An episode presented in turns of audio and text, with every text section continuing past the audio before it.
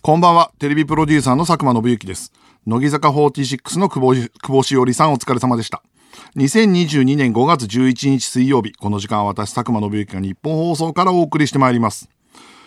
屋外マスクが距離あれば不要というですね、のニュースが出てまして、松野官房長官が新型コロナウイルス対策のマスク着用について、人との距離が十分取れれば屋外では必ずしも必要ない、特に気温湿度が高い時は熱中症のリスクが高くなるとの認識を示した。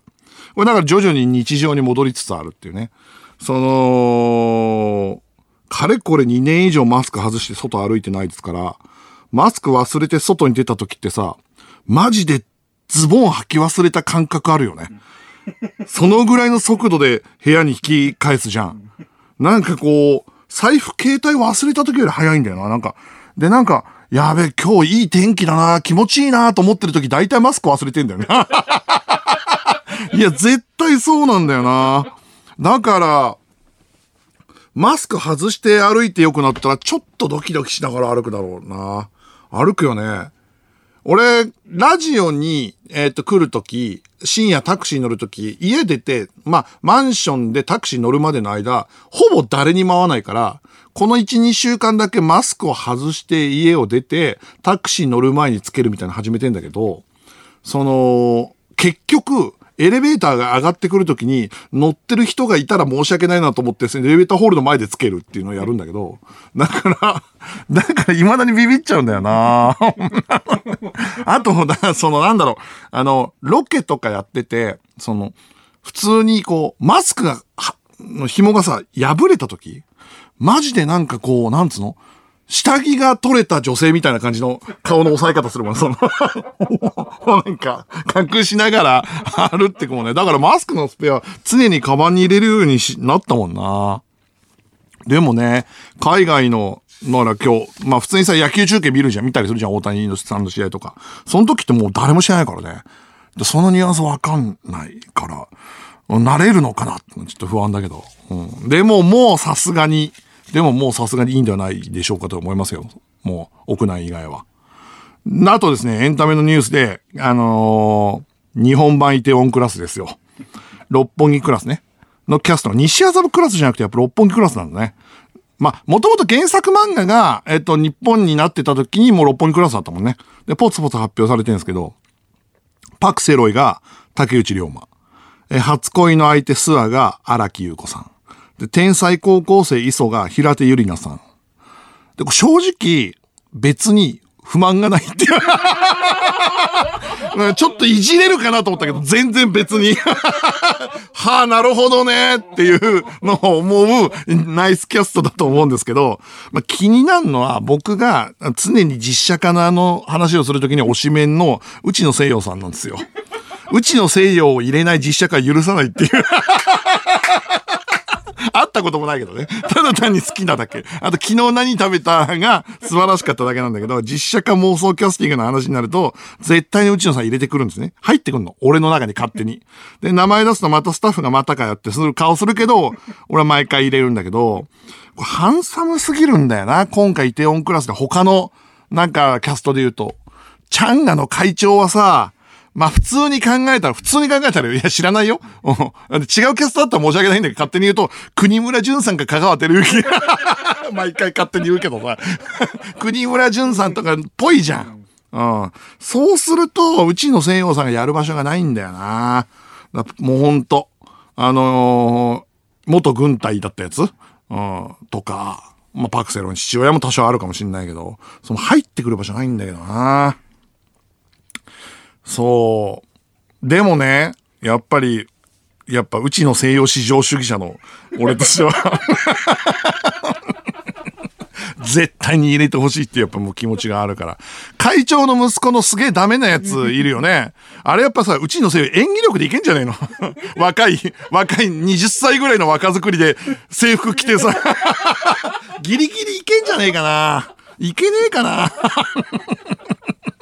いけねえかなって思うよ。だってあそこの役にあるじゃん。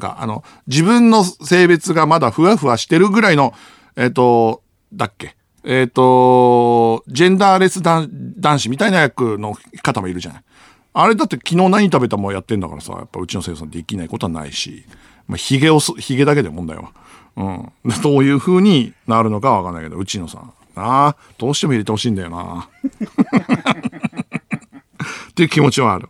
あとね、これもエンタメニュースですかね。ラブレターズのタメ口の結婚、塚本くんはゴッドタンのインフォマね、CM みたいなやつで、急に発表したんですよ。本当に誰も知らない状態で急に俺結婚したんですよって言い始めて、本当に普通に俺たちが全員困るっていう普通そういうのって誰かとか握っとくべきない。例えばプロデューサーの俺にだけ言ってて、じゃあここで発表しようよみたいな感じなんだけど、俺も知らないから全員俺を見るわけ、タメ口が発表したら。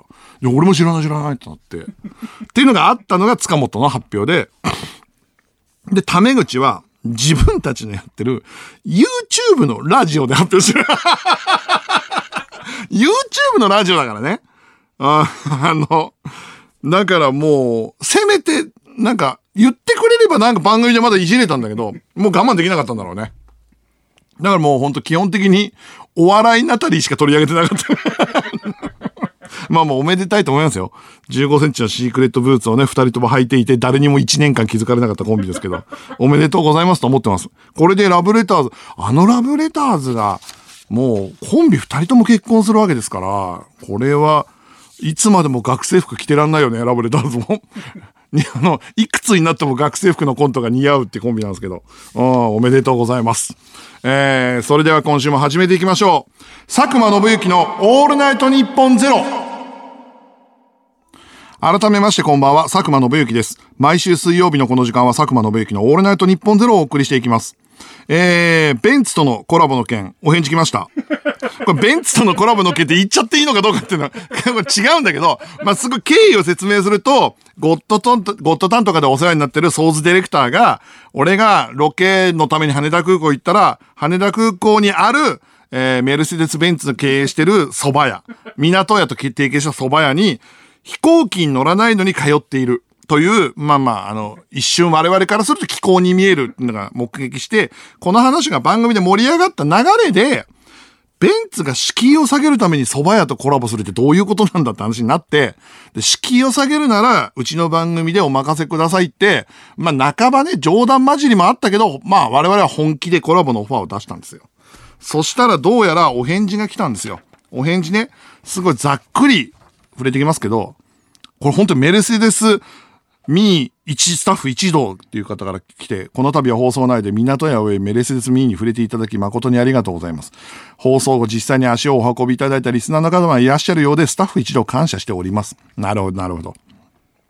放送内でリスナーの方からのメールで触れていただいておりました通り、メルセデスミーはメルセデスベンツのブランドをより多くの方に体感してもらう場として、カフェや市場をお楽しみいただけるブランドストアです。港屋につきましてもその一環で、妥協を許さない蕎麦作りの姿勢に感銘を受けて、縁あってメルセデスミーで提供させていただくことになりました。些細ではございますが、羽田空港内ザ・港屋ラウンジの無料券を10枚お送りいたしますので、ソーズディレクター佐久間さん、リスナーの皆様にぜひお越しいただき、メルセデスのために新設計された肉そばの味をご体感いただければと思いますというですね、お返事。これね、ありがたいですよ。もう完璧な文章。本当にもう、なんて言ったらいいんだろうな。この文章からすごい伝わるのは、封じ込めはい。伝わったでしょうね。コラボはしないけど、この無料券10枚で、絡むのやめてくれって。適齢金を渡されたというですね、大人だからわかります。だるがらみして申し訳ありません。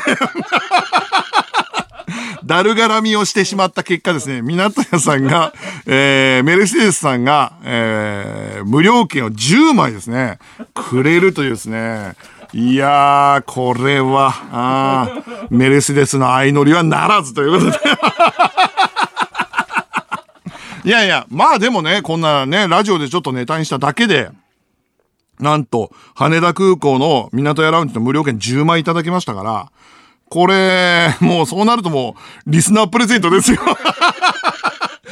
俺とか相続には1枚渡そう。相続にさすがに1枚渡すけど、俺とかは別に自腹でいけないんだから、リスナーの皆さんに9枚10枚いただいたんで9枚プレゼントする。1枚はソーズディレクターに渡しますけど。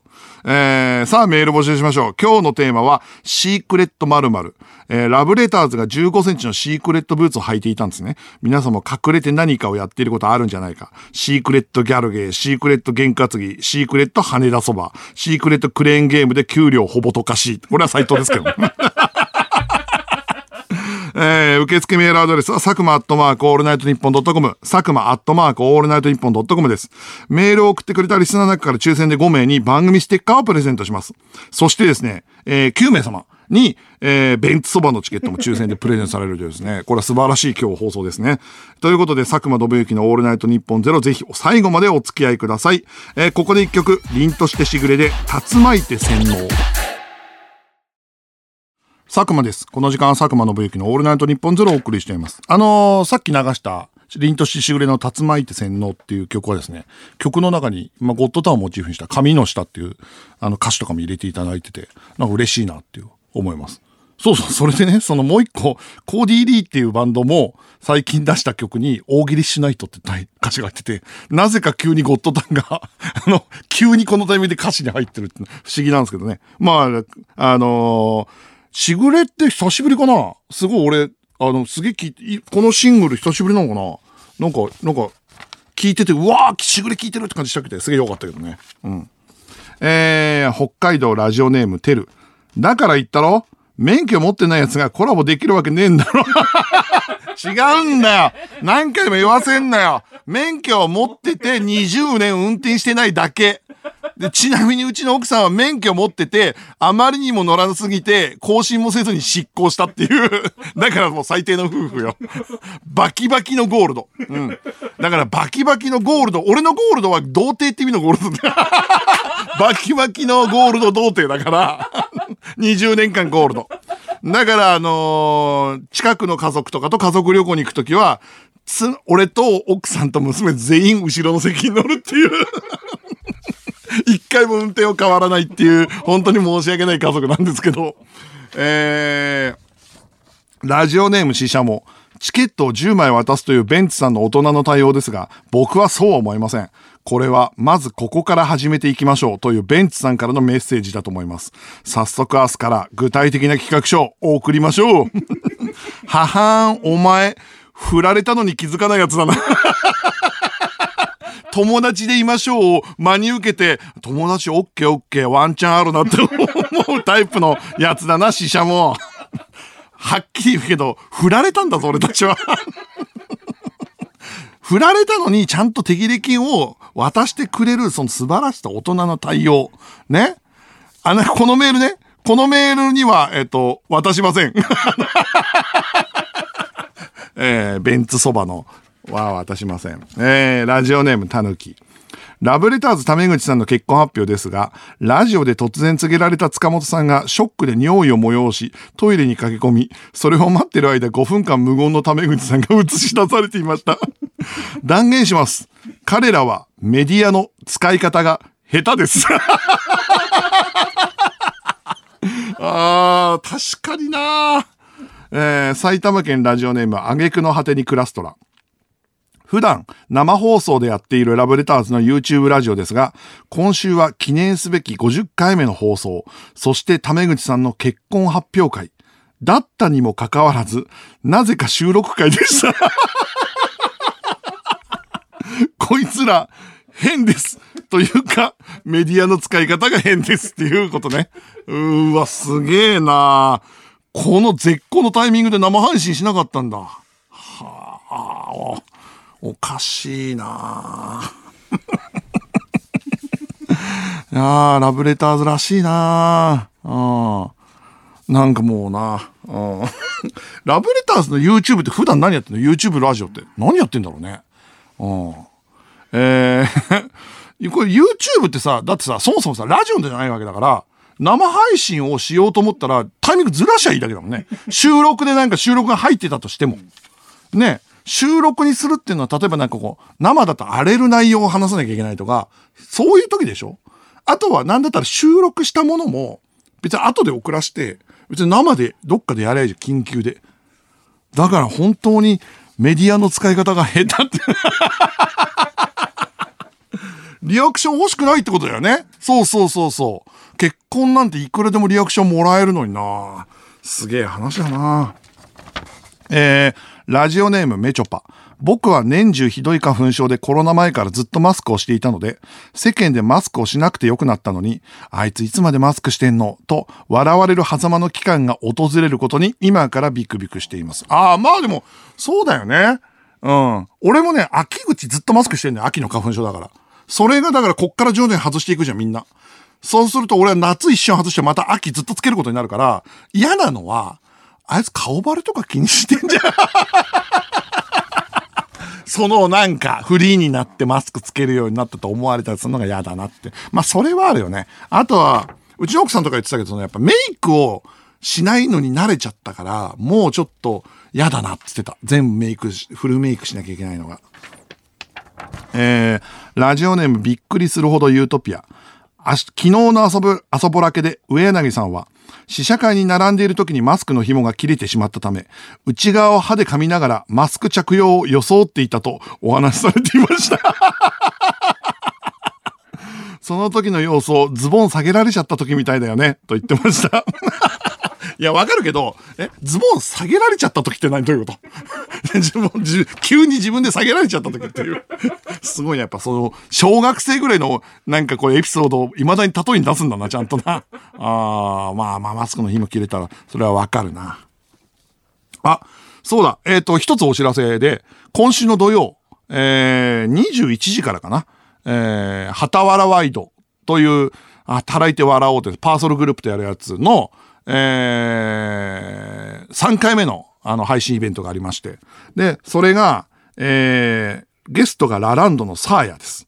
ラランドのサーヤと仕事のお悩み相談などを、こう全然答えていくので、事前募集中ですので、ぜひですね、見てくださいっていうことですね。僕は今ちょっとそれをリツイートしますけど、3回目2回目が森田で、今回がサーヤということで、そちらが今週の土曜日の21時から。意外にいかにやっぱ、だからやっぱ個人事務所の社長が来るっていうんだからサーヤと真面目な話をしてみようかななんていうふうに思っております。で、今週結構穏やかな週だったんだけど、日曜にね、今週日曜に、ちょっとだけ打ち合わせに行こうかなと思って玄関で靴履こうとしたら娘が来て、パパ仕事って言うから、ちょっと打ち合わせに行くの。どっち方面に？いや、銀座方面に1、2時間で打ち合わせです。その後今日は何もないから帰ってくるけど、つって。じゃあさ、カーネーションと、あと、友達のタンプレが渡さなきゃいけない。このお菓子、銀座にあるお菓子、これ買ってきてよ。三越にあるから。あとさ、今日さ、パパさ、夕ご飯作った方がいいんじゃない？ママ、母、ね、今日は母の日だし、で、ママはちょっと今日大きくなりすぎた亀の水槽買い替えにホームセンター回ってるから、時間かかるからって言われて。一個説明すると、我が家はとにかく生き物を育てるのが異常にうまいの。特に奥さんなんだけど、金魚が一匹どでかいのはいいんだけど、これは6年前に買って、一緒に買った子供たちは全員死に絶えた1年ぐらいで。で、うちだけ6年育てちゃってるのと、あと亀が、承認の時だからもうどのぐらい ?10 年前ぐらいに、同じぐらい、一箱忘れたけどそこで買って、ちっちゃいやつね、ミニガメ。普通そんな生きてないじゃん。うちだけ50センチの大きさになるまでちゃんと育て上げちゃって、水槽を3回間ぐらい買い替えてて、もう常に限界だから、うちの奥さんがホームセンター行ってどでかいのを今日買いに行くって言ってたらしいのよ。それ、そういう、とにかく亀を大事に育ててる一家なんだけど、それ言ってるから、うちのママが。だから今日帰ってくるの多分遅いから、パパ今日母の日だからカーネーション用意して、ご飯作ったら方がいいと思うよって娘に言われて、は？って言って。いや、お前の母ちゃんじゃねっていう。うん。いや、さもいい提案みたいに言われたけど、母の日ってお前がやるもんじゃない？俺の母ちゃんは福島にいるから。だから、お前が今日やるべきじゃないって言ったんだけど、私、来週テストなんですけどって言われて、で、今からもう明らかに勉強してますから。でも、じゃあ今日やらないんですか？あなたは銀座に行きます。カーネーションを買って、それでなんかそれで夕飯を作る準備。私は今日テスト勉強、娘がそっちにかまけてテスト勉強しない。これどうですかみたいな。父親としてみたいな。なるほど、なるほど。はぁって思ったんだけど。あとだから出しますしっていうカーネーション。お金って。いや、当たり前だろって。だったんだけど、なんかない料理、そんなに、大変なもの作んなくていいと思うよって娘に言われて、いや、お前の指示何なんだろうなと思ったんだけど、その時パッと思いついたのが、サクマ&ピースシーズン2のロケをちょっと前にやったって言ったじゃん。やったんだけど、その時に、サクマ&ピースで福島に帰った時に、数年ぶりに実家に帰ったわけ。で、実家に帰った時に、お袋が急に帰ったから、うちの母ちゃんが、あんまり家に何もないよって言ったけど、その、なんか、作ってくれたカレーが、あまりにうまかったのよ。何これって言ったら、エビが入ったカレーなんだけど、なんかいいエビが手に入ったっつって、エビで作ってくれたカレーがあまりにうまいから、そのレシピメモってたの。で、そのカレーだったら、お袋のメモを見る限りそこまで大変じゃないけどめちゃくちゃうまかったからそれ作ればいいやと思った。しかも母親から俺の実家の母ちゃんから教わったレシピでお前の母親に作る。もうこれなんか本当はおかしいぞ。お前が覚えるべきなんだけどそれで俺が作るっていうのはだから俺家族がつながってる感じがするからいいじゃん。俺今日エビカレー作るわって。それいいじゃん。物語あるよって言われて娘にね。で、楽しみだわ。じゃあ勉強するっていうから行って、俺は、じゃあ任せろって言って、銀座に打ち合わせに行って、で、今1時間半か2時間ぐらいで終わって、で、銀座三越行って、で、地下1階じゃなくて2階か。2階に、お菓子売り場があったから、お菓子売り場で娘に頼まれた友達のタンプレのなんかお菓子買って、それはお金もらってたから、それ買って、で、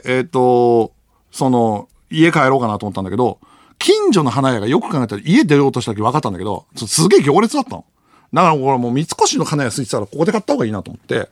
で、ちょっと高いなと思ったんだけど三越だから。まあでもまあって。って言って娘の予算で買うと全然少なかったから、これはしょうがないから俺自分で足して、で、まあカーネーション買って、で、これでは、いいもんになった。これで、あと惣菜コーナーで、俺エビカレー作るからと思って、ポテトサラダというか、なんかサラダがいくつかあったから、付け合わせは作るの大変だから、もうこの三越のポテトサラダでいいやって買って、で、帰る途中ね、バス乗って帰る途中に、お袋から LINE がポンと来たの。お袋からの LINE で気づいたんだけど、あ、俺何にもやってないと思って、自分の母親に。あ、俺何もやってないなと思って、LINE 開けたら、うちのお袋って、ちょいセンチメンタルな人なんだけど、もう70超えてんだけど、母の日に、花一輪で涙するっていう短歌だけ入ってて、なんつうの何にも送ってきてないことを、私は花一輪でも涙する人間なのにっていう嫌味の短歌が入ってて、でも慌てて、京都の人なのかなっていう、その短歌が入ってて、慌てて電話して母ちゃんに。で、母ちゃんに電話したら、何どうしたの急にって言うから、いや、お前の短歌が届いたからなんだけどと思いながら電話したんだけど、でごめん、ちょっと、ちょっとバタバタしててさって言って、そしたら妹は、なんか梅干しのセットみたいな、なんか欲しいって言ってた梅干しのセットみたいなのが、妹から届いてたから、信之どうなってんだろうなと思って LINE 送ったんだろうね、きっとね。だから俺はもうとっさにさ、言われるとさ、未だに母親の前ですってさ、わけわかんない嘘つくよね。46になっても。俺さ、いやちょっと頼もうとしてたものが、人気の商品だったから、すぐには届かないから、今日来てないのよって言ったんだけど、頼もうとしてるって言った時点で頼んでないじゃん。だから人気の商品だから届かないってだけでよかった。多分俺はもっと嘘としては頼んだんだけど人気の商品だから届かないんだよってよかったのに、なんかわかんないけど頼もうとしてんのがって言って人気の商品だから頼めよ楽しみ頼もうとしてんの。頼もうとしてんのが人気の商品だから届かないからちょっと遅れて届くからごめんごめんって言ってて、それ届かないねそれはわけわかんない嘘ついたらもうお袋もは頼もうとしてるはえ人気の商品って言ってから、だからとにかく頼もうとしてるやつが人気なんだよっつって電話切って、そっから帰りのバスでそのもうわけわかんないよ、人気商品すぐには届かない母の日で検索してだからとにかくそれを本当にしなきゃいけないから、何週間待ちかのものを頼んだことにしないといけないわけ。そのもう成立してないんだけど、まだ結局調べたら知ってるかな、ナタデクリスチアノっていうエッグタルト、代々木とかにあってすげえ人気のエッグタルトがあるのね。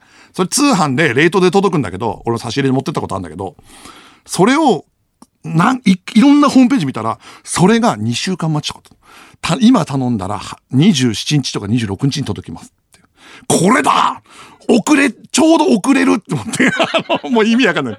ジャストで遅れるものにすりゃいいんだけどちょうど人気の商品で遅れるって言って、でそれ注文して、でそれのスクショを取ってお袋に送って、なって頼もうとしてたものが数週間待ちだから月末に届きます、母の日は忘れてませんっていうことを言って、で家帰って、で娘がまあ勉強してたから帰ってきたら、まあ奥さんは帰ってきてなくて、でおいいじゃんそのコーネーションさすが三越だねみたいなこと言って、で、何作るのってさっきも言ったけどエビカレーで言って、食材を探そうと思ったんだけど、あそうそうそれでね、そう家帰る前にエビカレー作るから、そのお袋とミッション終わったからスーパーに寄ったの。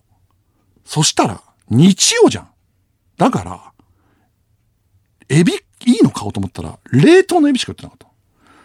そのいわゆるこの安いやつざっくりしたで、1軒目のスーパー行ってもその冷凍のエビしか売ってなくて、あれお袋とにかくエビカレーはめちゃくちゃいい食材のいいのが手に入った時しか作らないって言ってたから、これダメだな、ちゃんと頭があるやつね、それじゃないとダメだって言ってたから、もう1軒スーパー回ったの。そしたらやっぱりむきエビの冷凍のコロコロのやつ、エビチリとかにちょっと使えるぐらいのやつしかなくて、これダメだなと思って。もう一軒行ってもなくて、やべえ、エビカレー成立しねえなと思って。お袋の言ってたエビカレーは成立しないなと思ったんだけど、その2軒目のスーパーのところに、冷凍のエビでももうちょっといい、エビがあったから、それを買って、で、家戻ったんだ。そしたら、娘がいてカーネーション見した後、どうすんの何作るのっつったら、冷凍のエビ出したら、はっつって。高級なエビじゃないと作れないエビカレー作るとかつったじゃん。売ってなかったんだよ。だって日曜日だぞお前。売ってないぞって言ったら。なわけないじゃん。銀座行ったんでしょって。いや銀座行ったけどさって。三越行ったんだよね。三越行ったって。売ってるじゃんって。いやいやそんなだってどこ行ったの？いや地下2階行った。お菓子買ってで惣菜買って。地下3階スーパーだよ。うーわそうだと思って、でも行かなくない？三越のスーパーでなんか買わなくない？高いから。地元にあるなら行かないよね。俺はね正直ね行ったことない、あんなセレブしか行かないから。だからお菓子とかのために地下2階のケーキ売り場とか行ったことあるけど、俺地下3階にある生鮮食品売り場って多分10年以上行ってないんだよ。だからもう、そうでしょ？行ったことないでしょ？だ存在自体を忘れてたの。でも娘は、まあまあ覚えてたらしくて、三越に行ってエビ買うと思ってた私って言って。いいエビあそこで売ってんのに、冷凍のエビであなたは今からその絶品と言われるエビカレーを作るんですかって言われて。ないわけないんだよ、絶対に。三越の生鮮食品売り場に。で、俺は今その時に娘に、冷凍で作るんですか？その母の日にって言われて、お前が言うんだと思いながらわかるわかる。冷凍で作ると思ったんだけど、冷凍で作ると思ったらお袋に電話して、さっき、単価送ってきたお袋に電話して、ごめん、エビカレーなんだけど、いいエビってどのぐらいのエビって言ったら、いや、私は、ふるさと納税とかでも、エビが入った時しか作んないカレーって。あ、なるほど、そのクラスね、オッケーオッケーオッケーって切って。で、冷凍のエビ持って、スーパー行って、レシート持って、返金してもらって、三越にタクシーで行ってさ、ね、娘にさ、絶対これお母さんに言うなよ、つって。一発で買ってきたことにしろよ、つって。で、もう間に合わないから。その時点で3時だから、もう作り始めないと行って戻って4時になっちゃうから。で、行って、三越着いて、タクシー着いてさ、で、三越のさ、2階から地下3階行ったら、あんだよ、すげえ生鮮食品売り場が10年ぶりぐらい来たけど。で、鮮魚売り場って見たらさ、3パックだけあったの。1パック500、600円のエビ、ブラックタイガーのいいやつが。それが3パックだけあって、うわ、あるじゃん、これだと思って。で、それを買って、1500円ぐらいかな全部で。1500円ぐらいのエビ買って、で、そのまま即出て、タクシー乗って、で、結局、行きと帰りとエビ代で5000円ぐらいかかってんだけど、伊勢エビ買えるんだね。で、これはもう絶対バレちゃいけないと思いながら、5000円かけたブラックタイガーのエビを、そのまま家に帰って、で、もう速攻タクシーで戻ってさ、もうだ作り始めるの間に合わないから。で、バタバタバタガチャンって開けたら、ああ、やべやべ、奥さんいない。オッケーと思って。で、娘が、ねえ、三越あったでしょって言われて、いや、お前も喋んな、つって。で、もう、っていうか、水槽すげえ時間かかってんだよ、亀のって。で、嫁に電話したら、いや、亀の水槽がなんかね、おっきすぎんのしかないっつって、ね。このままだと、亀の USJ みたいになっちゃうっていう。だから、それはちょうどいいの探してるみたいな。あ、なるほど、オッケーオッケー。俺飯作ってるから大丈夫っつって、で、切って、で、エビカレー作り始めたね。お袋のレシピで。すごいざっくり言うと、エビを、知ってた？エビってね、片栗粉をつけて洗うんだよ。片栗粉つけてから水洗いすると、ゴミが全部取れるの。そう。それで背わたを抜いて、で、水気切って、で、小麦粉をつけて、まあ、焼いて、裏面になったら白ワイン入れてフランベする。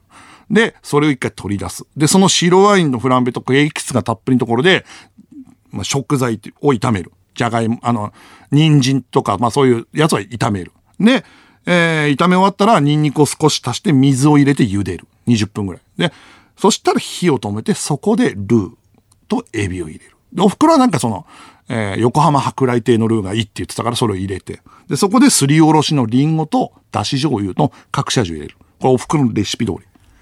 で、さらに10分煮込んだらすげえいい匂いになってきたから、うわ、完璧だと思って。お袋のレシピ通り作ったしと思って。で、すくって味見したの。そしたら、俺の食ったエビカレーと全然違うんだよ。俺の食ったエビカレーは、お袋の作ったカレーはサラサラで、エビのエキスに充満されてて、で、具材がパキッとしてんのね。で、すくって食べて、これお袋が食べてめちゃくちゃうまいって言ったカレーとちょっと違うな。これは母ちゃんの味じゃねえなと思って。で、具がパキッとし、うまいけど、なんか要は、ドロドロしたなんかさ、なんか田舎のカレーみたいな感じのやつなんだよ。なんでだと思って、お袋のメモを、送られてきたメモを見てったら、最後に、ちょっと離れたところで米印でメモがあって、じゃがいもは大きく切って後入れにしてください。溶けちゃうし、崩れちゃうんでって書いてあって。俺それ見逃してて、じゃがいもを頭から入れてたから、じゃがいもが半分以上溶けちゃって、ドロドロの、なんつうの？実家の、一泊ぐらい煮込んだやつのカレーになっちゃってたわけ。うわ、これもう実家のカレーじゃんと思って、母ちゃんのカレーじゃねえよと思って、母ちゃんのカレーが食べたかったのに俺実家のカレー作っちゃったと思って。うわー、母ちゃんのカレーが食べたかったし、食べさせたかったのに、よくある実家のカレーになっちゃったと思って。もうテンションだだ下がりで、ほのかに確かにエビの味がすんだけど、うまいよ。全然。入れてる食材間違いないから。なんだけど、俺の食べたお袋の上品なエビカレーじゃ全然ないと思って、もうテンションだだ下がりのところに奥さん帰ってきた。で、奥さんが、疲れたとかって帰ってきたけど、何カレーの匂いじゃんって言うから、いや、もうカレー作ってる。うん、みたいな感じで。で、もう今日お昼も食べてないから食べようよってなって、まあ、その、シェフの気持ちはやっぱだだ下がりだからさ、満足いく料理はできてない、全然。で、だからまあ、普通にゆっくりスタンバイしながら、もうテンションが下がって、何この店みたいな。こんなの母ちゃんのカレーじゃねえんだよな、実家のカレーなんだよ、と思って。何なんだよ、マジで。実家のカレーなんか出したくねえんだよ、と思いながら、サーブして、置いて、カレー置いて、で、食べ始めるんだけど、まあ、俺はもう味見しちゃって、もう実家のカレーだっての分かっちゃってから、まあ実家のカレーですけどどうぞって雰囲気を出して、ただ何も言わずにね、食べてたら、奥さんも、お、美味しい、みたいな。で、娘も、うわ、美味しいじゃん、みたいな。え？実家のカレーなのに？で、食べたら、あ、なんかエビの味もちゃんとして、で、なんか、口当たりがとろけていいみたいな。なんかいつもパパが作るカレーはバナナ系の甘い欧風カレーかスパイスカレーのすごいスパイスが効いたやつどっちかに行ってて極端だったのにマイルドで口当たりもあって味もちょっと違って今までのカレーで一番いいんじゃないみたいな。実家のカレーなのにと思って。で、これみんな絶賛すんのよ。俺はすごいテンションが下がってシェフとしてはもうほんとお客さんの前に立ちたくない感じだったんだけどこれすごい嫁とね子供が褒めるからこれどういう風にしたらこんなにとろけて味が良くなるのって聞かれたからそのじゃがいもをねとろけさせるんですよ大きく切ってじゃがいもをとろけさせるそうすると口当たりがマイルドになってでその全体の味わいも調和されてってまあなんて言ったらいいのその1日煮込んだカレーってうまいじゃんあんな感じを一発目からその再現するみたいなのが狙い通りになったんですつったら娘がまああとやっぱいいエビだからねって娘が言った後いいエビってそんないいエビなのって言って、やっぱり交通費かけたらやっぱ5000円かけたエビだからねって娘がそっから、一人語りで全部、さらっと全部ばらして、嫁からめちゃくちゃ怒られたっていう。いや、ただやっぱね、カレーは実家のカレーですよ。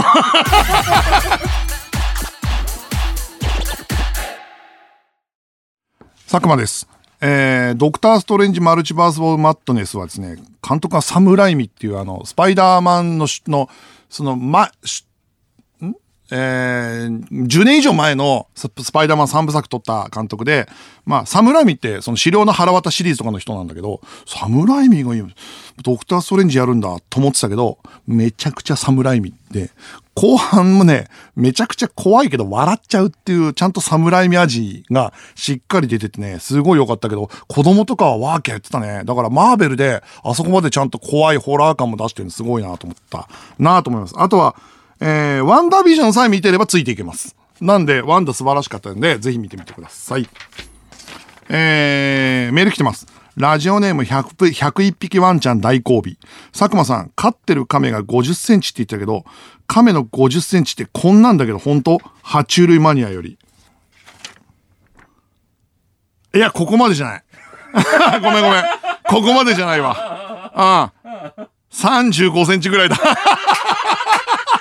いや、でもね、このぐらいはあんだよな。このぐらいってか、35センチぐらいかな。このぐらいって35センチぐらい？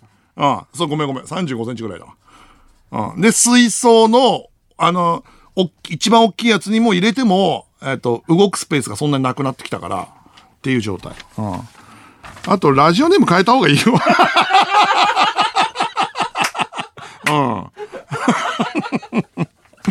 うん。続きまして、テーマメールですね。ラジオネームスパークリング。僕はゴールデンカムイを友達にコミックスは全巻持ってて連載も毎週追っかけていたと言っていますが本当はこの前ゴールデンウィークにやってた全話無料期間中に必死で一気を許しましたまあただ別にこの友達のコミックス全巻持ってて連載を毎週追っかけてたは別に言わなくてもよかったよね特にコミックス全巻持っててはだってこれは貸してって言われちゃうじゃん。連載追っかけてたは別にその嘘は大丈夫なのよ。ね。でもやっぱコミックさ貸してって言われるね。それはあるよ。だから。でもわかる。俺もねゴールデンカムイは、残りなんか3巻か4巻分全く読めてなくて、で全話無料期間中にまとめて読んだんだよね。うん、でも俺もでも別にコミックスが全部持ってるわけじゃないからな。あとやっぱ正直電子書籍の方が読むようになっちゃったな。そうじゃない？俺今書籍持ち歩くのがめんどくさいからね、常に合間で見るのは電子書籍にもいるように、どんどん変わるもんだな、シフトするもんだなと思うよ。神奈川県ラジオネーム三浦康子かっこ偽物。僕は実家暮らしなのですが、自分の部屋でこっそりカタツムリを飼っています。冷蔵庫の野菜室の人参やキャベツを少しだけくすねてカタツムリの餌にしているのですが、未だに家族は誰も気づいてません。カタツムリ、君いくつなの？いや、この小2とかだったらわかるよ。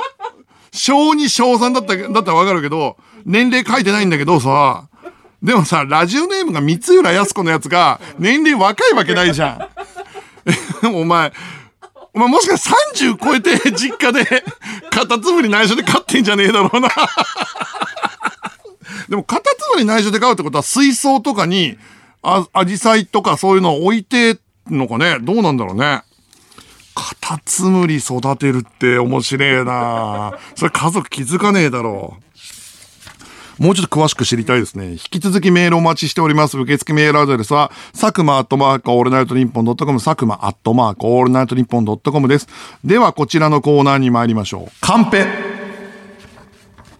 リスナーからカンペに書かれていたことを送ってもらいます。カンペというのは番組中にスタッフが出演者に見せる指示の書かれた紙です。そろそろ CM とか、出演誰々に話を振ってみたのやつです。カンペを紹介してどんな番組なのかを考えていきたいと思います。どんなのが来てるでしょうか。1枚目です。島根県ラジオネーム藤原元オスマブラ参戦。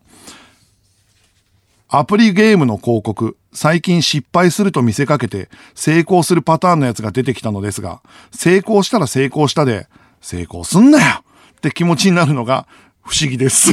わかる。今半々ぐらいだよね。半々ぐらいだよね。成功するのか失敗するのか。だからアプリゲームの広告を見る気持ちとしてはちょうど新鮮。どっちだっていう。今なんか集団のさ、騎士みたいなやつらがさ、左右に行って減らしていくみたいなやつ。で、あれは死ぬんだよな、結構な。うん。そうなんだよ。東京都ラジオネーム魚群探知機。先日ネットフリックスでミスター・ビーンの映画を見つけたのですが、ジャンルはファミリー向け、人違いイギリスでした。人違いコメディだったっけ？たまにあんのかな、ビーンがなんかのすごい人だって思われたとか、そういうな話あったんだけど、基本人違いがメインのコメディではなかったと思うけどな。毎回されるんだったっけ？続きましてラジオネームライスミート。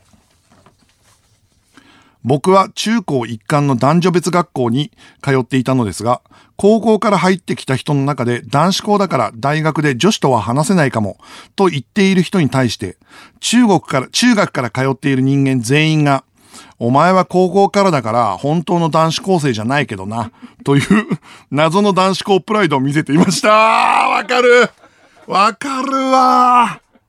俺は高校から男子校なのね。中学が公立、高校も公立の男子校だったんだけど、だからそれを大学に来てから味わった。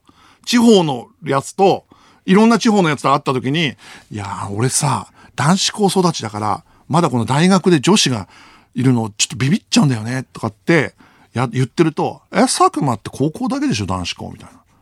そんなもん驚愕みたいなもんだって言われて。いや、はぁみたいな。顔つきが違うって言われる。顔つきが違う、やっぱりね。うん。特に九州方面の中高男子校の人たちの顔つきは全然違う。そいつらによく説教だから、佐久間は別に男子校じゃないよって言われた。福岡県ラジオネーム、瑠璃色の海。秋元康先生に AKB48 とは高橋みなみのことである。とまで言わせた高見菜の誕生日が4月8日なのってさすがに運命的すぎますよ。うわ、そうなの？すごいね。高見菜って4月8日生まれなの？高見菜の身長知らないよ。高見菜の身長知らないよ。148センチ。嘘。これ有名な話知ってる？いやー、なんか AD の若い新人の子は知ってますって言ってたよ。へー。4月8日生まれ148センチなの？嘘。あれなんじゃないの？ずらしに行ったんじゃないの？身長を。どれ？そうなんだ。東京都ラジオネームスーパー無職マン。ひらがな3文字を並べればなんとなく e スポーツの選手の名前っぽくなります。あー、わかる。時々とかだよね。あ、適当に3文字、サマヤとか、ほら。うん、いるいる、サマヤいるよ、多分これ。そうなん、なんでなんだろうね。あ、確かにひらがな3文字多いよね。あこれは発見ですね。そっか、だって倉持ゆかの旦那もフードだもんね。あ、そうだわ。愛知県ラジオネームジャックと雨の日。 YouTube にある5分で寝落ち睡眠用 BGM という動画の再生時間が10時間あるの謎すぎませんか？あー、わかる。ASMR とか的なやつもさ、一瞬で寝落ちって書いてあって3時間とかあるもんね。睡眠用3時間繰り返しってのがあるから。確かにそうだよな。あと俺、睡眠用 BGM みたいので、2年前ぐらいかな。睡眠用 BGM って初めてつけて、眠れなかったから、寝るときに、途中広告入ってたことなんだよね、一回だけ。それはもう、多分素人が始めたのか知んないけど、嘘だろと思ったもんね。音量が全然違う広告がガンガン流れ始めた。千葉県ラジオネーム3度の飯よりフライドチキン。久しぶりに金曜ロードショーでやった魔女の宅急便ですが、放送回数があまりにも多すぎて、ネットニュースでは2年ぶり16度目と高校野球の強豪校みたいな扱いになってました。ああ、駒大苫小牧みたいな、そういう、連続出場記録なら、まあ、サマーウォーズだろうね。サマーウォーズは毎年1回は来るからね。ただやっぱ、魔女の宅急便は時期を選ばないから。どこでも出れるから。サマーウォーズは夏だけでしょ。夏の甲子園だけしか出れないから。ジブリ枠で争っちゃうからね。ああ、そうなんだよな。これいいじゃないですか。以上です。引き続きカンペに書かれていたことをお待ちしております。受付メールアドレスは、佐久間@allnightnippon.com、佐久間@allnightnippon.com です。メールの件名にカンペと書いて送ってください。カタツムリ飼ってるやつの年齢知りてえな。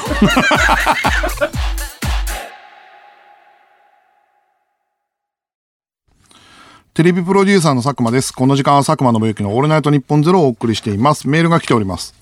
大阪府ラジオネームノーマルの丸。ちなみにですが、サムライミ監督はワンダビジョンを全部は見ずに撮影を行ったそうで、嘘でしょ。監督がってことはもう見なくてもいけんのか。ワンダはワンダビジョンを経たワンダだけどな。まあ、でもワンダビジョンもあるから俺もなんかワンダはどんなワンダかは言えないけど、まあ言えないけど、ワンダビジョン見てたからすんなりいけたけど、なるほどね。ラジオネームうこちゃぬぷころ。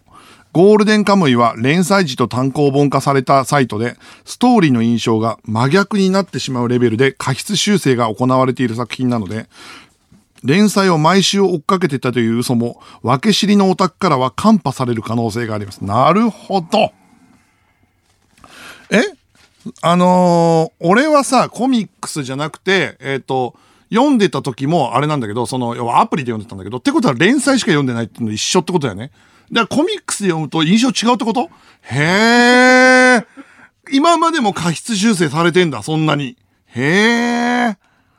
そうなのか。でも最終巻がとてつもなく変わるっていうのはなんか書いてあったよね。過失修正がね。だからまあ、そっか。やっぱじゃあ、単行本で読み直した方がいいってことなのか。ラジオネームジャイアント厚彦。佐久間さん、35センチの亀を画像検索したらニュースの画像がありました。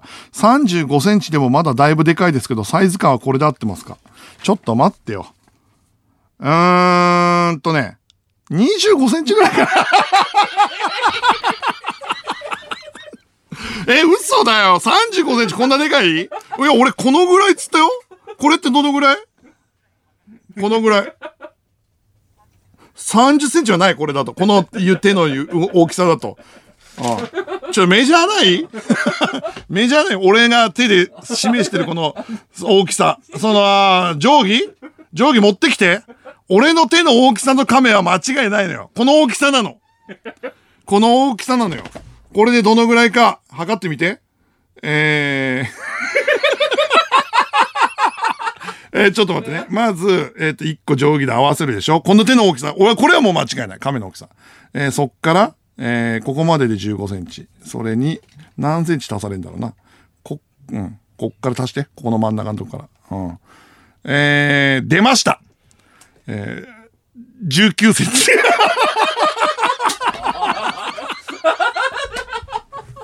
19センチでした。50センチ。ダメだよ。ああ、いやいや、俺は手のサイズはずっと言ってたよ。このサイズですよって。うん、で、俺でもさ、福田はさ、これ35センチあるよねって聞いたら、あるって言ったじゃんだって。いや、ほんと人が大きさなんて全然わかりませんね。すいません。うちのカメはね、19センチ。本当に申し訳ない。申し訳ないです。では、明治とのコラボコーナーに参りましょう。企画書は甘いラブレター。明治は季節のイベントごとにチョコレートの楽しみ方を発信しているということで、このコーナーでは季節のイベントごとの企画をリスナーから一行の企画書にして送ってもらっています。今回のテーマは運動会です。では1枚目です。神奈川県ラジオネーム目にも止まらぬ早坂。運動会の日のお昼は一回家に帰って家でご飯を食べる寂しさ、登下校で一人だけ先に友達と別れてしまう寂しさなどの小中学校の思い出をテーマにしたオムニバス小説、家が近くて嫌なこと。これはなんか俺は全然近くなかったけど、まあその近い友達の寂しい気持ちはすげえわかるな。なんかね、中高の時は寂しいんだけど、小中までか。高校ぐらいからどんどん嬉しくなってって、大学の時マジ家遠いの最悪だと思ってた。何なんだろうね。小学校の時は寂しいんだよな。うん。東京都世田谷区ラジオネーム、お肉総裁。フレー、フレー、赤組の動きで、ゲートが開いてしまう、ドクターストレンジ。回してね。やったらもう開いちゃうからな、これ。で、謎の色の組がガンガン入ってくる。もしくは、赤組がどんどん減っていくみたいな。面白いな。いいじゃないですか。続きまして、北海道ラジオネーム、猫背ファミリー。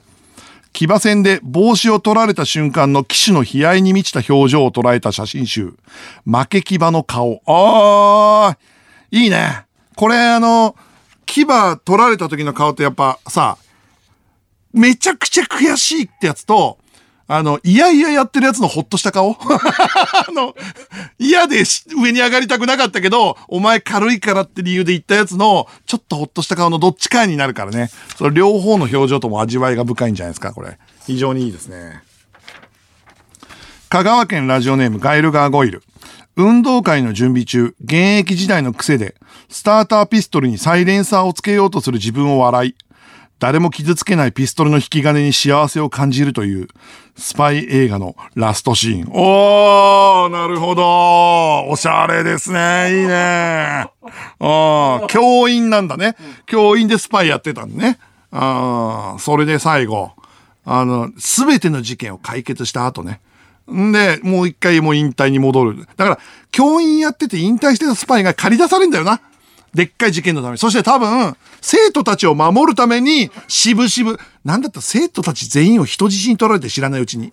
それを解決した後戻ってきて、体育祭に戻ってきて、サイレンサーをつけようとしちゃうのを笑っちゃう。で、引き金パンって引いて、生徒たちが走っていく姿を見ながら、にっこり微笑むっていう。うん。で、多分、スパイの仲間たちが屋上から見てんだろうね。ああ、これは非常にいいじゃないですか。このラストシーンだけでも見たいですよ、これは本当に。続きまして、宮城県。ラジオネーム、故郷は地球。赤組、白組に加え、月9ドラマチームが参戦する、ネプリーグみたいな運動会。で、あれね、赤組と白組はちゃんと体操服なんだけど、月9ドラマチームだけ、揃いの番組名が入った T シャツね。あれ、誰が始めたんだ？感謝祭で始めたのかな？うん。あれを着て、やるんだろうね。ちゃんと番宣のコーナーもありながら。大阪府ラジオネーム、腹黒いアルデヒド。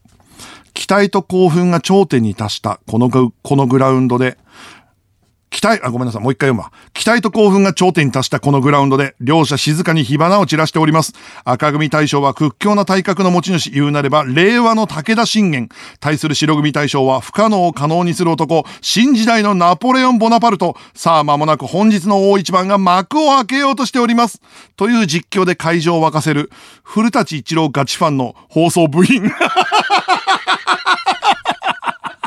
なんかね、ちょっとうぜえなとは思われてんのよ、多分こいつ。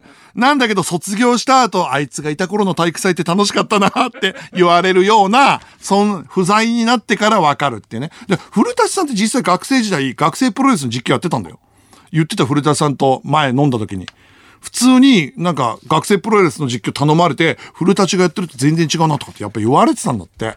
うん。東京都ラジオネーム、前年投手選手コピーマン。カゴに玉が全然入らないなぁと思って見ていたら、曲に合わせて腕を振り上げていただけのグレーのファン。これグレーのファンのある必要あんの？これってこと？両手で。両手でね。時にああいうことの時でしょ？へいへいへいとかで見たわ。客入れの歌番組の時だけで見たわ。確かに。グレーのファン。未だにやってんの？やってないような気がするけどな。兵庫県ラジオネームダサク。大玉転がしから逃げ続ける、インディ・ジョーンズ。おせえよ！ごめん、ジョーンズくんもう帰ってもらっていいかなって。ジョーンズくん、体育祭で全く役に立たない。絶対大丈夫。次は押すわっつっといて。で、始まったらまた逃げる。コントキャラとしては面白いけどな。続きまして、千葉県ラジオネームボレイバル。みんな同じ体操服を着ているため、どれが自分の息子かがわからなくなった徒競走の後に、パパ、ママ、1位だったよ、見てくれたと聞かれてしまったクラブハウスのアイコン。どんなんだったっけ？体操服着てて、どれが自分の息子かわからなかった徒競走の後に、パパママ1位だったよ、見てくれたと聞かれてしまったクラブハウスのアイコン？はいはいはい。うん、うん、うん。両親ともに目そらしてるやつね。ああ、なるほど。いやー、なるほど。俺でもネットニュースで、このアイコン見なかったけど、ネットニュース見たけど、このアイコンってなんかすごい意味があるアイコン。ウクライナの人かなんかのね。とかのネットニュースで出たから、クラブハウスはすごい意義のあることやってるけど、確かに見立てで見ると、都合悪いことから目そらすパパとママにすげえ見える。ね、いいじゃないですか。本日は以上。今週のベスト企画メール何かな。でも結構面白かったけどな。でもこれかな。運動会の準備中、現役時代の癖でスターターピストルにサイレンサーをつけようとする自分を笑い、誰も傷つけないピストルの引き金に幸せを感じるスパイ映画のラストシーン。ラジオネーム、ガイル・ガーゴイルさんです。はい、おめでとうございます。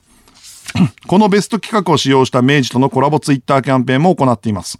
詳しくは番組ツイッターをご確認ください。コーナー内で読まれたリスナー全員とメールを送ってくれたリスナーの中から抽選で3名にヤンヤンつけ棒20個とディスプレイセットをプレゼント。ヤンヤンつけ棒をお店で陳列するときに使うディスプレイも特別にプレゼントします。近々僕佐久間が出演するヤンヤンつけ棒の PR 動画を公開予定で、現在絶賛編集中です。お楽しみにということで、これも一生懸命やりました。来週のテーマも引き続き運動会です。明治のチョコのプレゼントもございます。企画書お待ちしております。受付メールアドレスは佐久間アットマークオールナイトニッポンドットコム、佐久間アットマークオールナイトニッポンドットコム、メールの件名にラブレターと書いて送ってください。ここで一曲、サニーデイサービスで夜のメロディー。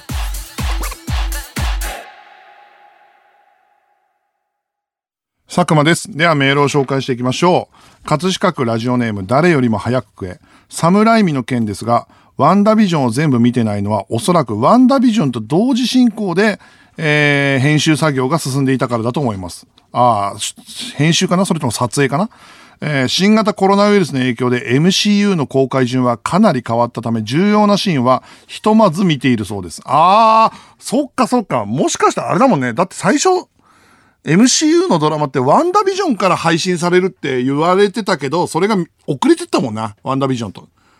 だからなのかな、あれ違ったっけな。なんか順番変わったんだよね、配信ドラマの順番も。だからなのか。なるほどね。コロナでまあどんどん順番変わってったのか。の割にはよくあんなノーウェイホームとかね、ドクターストレンジとかすげえ大作で、しかも面白いやつ仕上げてくるよな。すごいよな。うん。はい。ラジオネーム、右脇腹の左斜め下。佐久間さん、ドブロック江口さんがベランダから落としてしまったカミツキガメが27センチで5キロです。19センチでよかったです。やべえ、怖っ。いやー、27センチ5キロ。あー。あー、19センチだったんだな。おー、我が家は19センチです。19センチ、本当にちゃんと測ってくるわ。島根県ラジオネーム、藤原元スマブラ参戦。19センチの亀を50センチと言った佐久間さん、2.6 倍盛りは、もう嘘です。ごめん、うん。これはもう嘘でした。はい、盛りじゃないです。はい、すいません。これはもうグーの音も出ないです。ラジオネームアルミカン。亀の種類はわかりませんが、大体どの亀も大きくなるとサイズは20センチ近くになります。動物を育てるのが上手なことに変わりはありませんが、通常より大きくする能力は持ってないで、言うなそんなこと。言うな、こっちが可愛がって育ててんだからよ。いや、だから他のご家庭はなくなったけど、うちは10年育ててるってだけでも許してもらえませんかね、それは。うん。10年いや、10年だと思うよ。うん、いや、これはそう、これはほんと。うん。ラジオネームライスミート。ミドリガメの成長について調べてみた頃、4年間で最大25センチになるそうで、なので佐久間さんの家の亀は成長が遅いくらいです。10年育ててないっけな。小2か小3。そのぐらいの時に、同じクラスの女の子と一緒に買ったから。いや、小2か小3だから違うんじゃない ?6 歳か7歳、7歳か8歳じゃない？7歳か8歳じゃない。だって6歳で小1ってことでしょ。小2か小3だもん。今だから15だよ。8年だよ。ちょっと、お前ら、なんだその目は、お前。違うじゃん。俺のメインの話のメインのところじゃないじゃん。別に。その亀の水槽を奥さんが買いに行った流れの脇道の話ではあるじゃん。俺本当に結婚してる？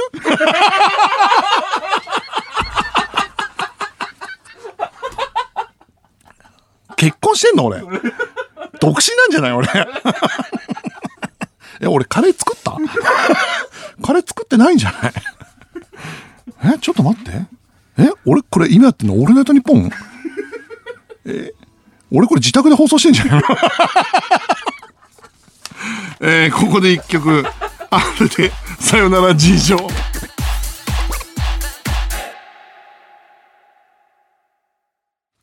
佐久間宣行のオールナイトニッポンゼロ、そろそろお別れの時間です。今夜放送されたこの番組はラジコのタイムフリー機能でもう一度聞き直せるほか、Spotify のポッドキャストでもこの番組のアーカイブを無料でいつでも聞くことができます。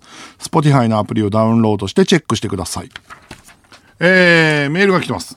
ラジオネームハルミザル。私は年一で転勤することが多いのですが、転勤のたびに自宅近くで良い条件そうな美容院を探すのが面倒で、未だに片道4時間かけて引っ越し前の美容院に通うシークレットホットペッパービューティーです。あー、4時間はすごいね。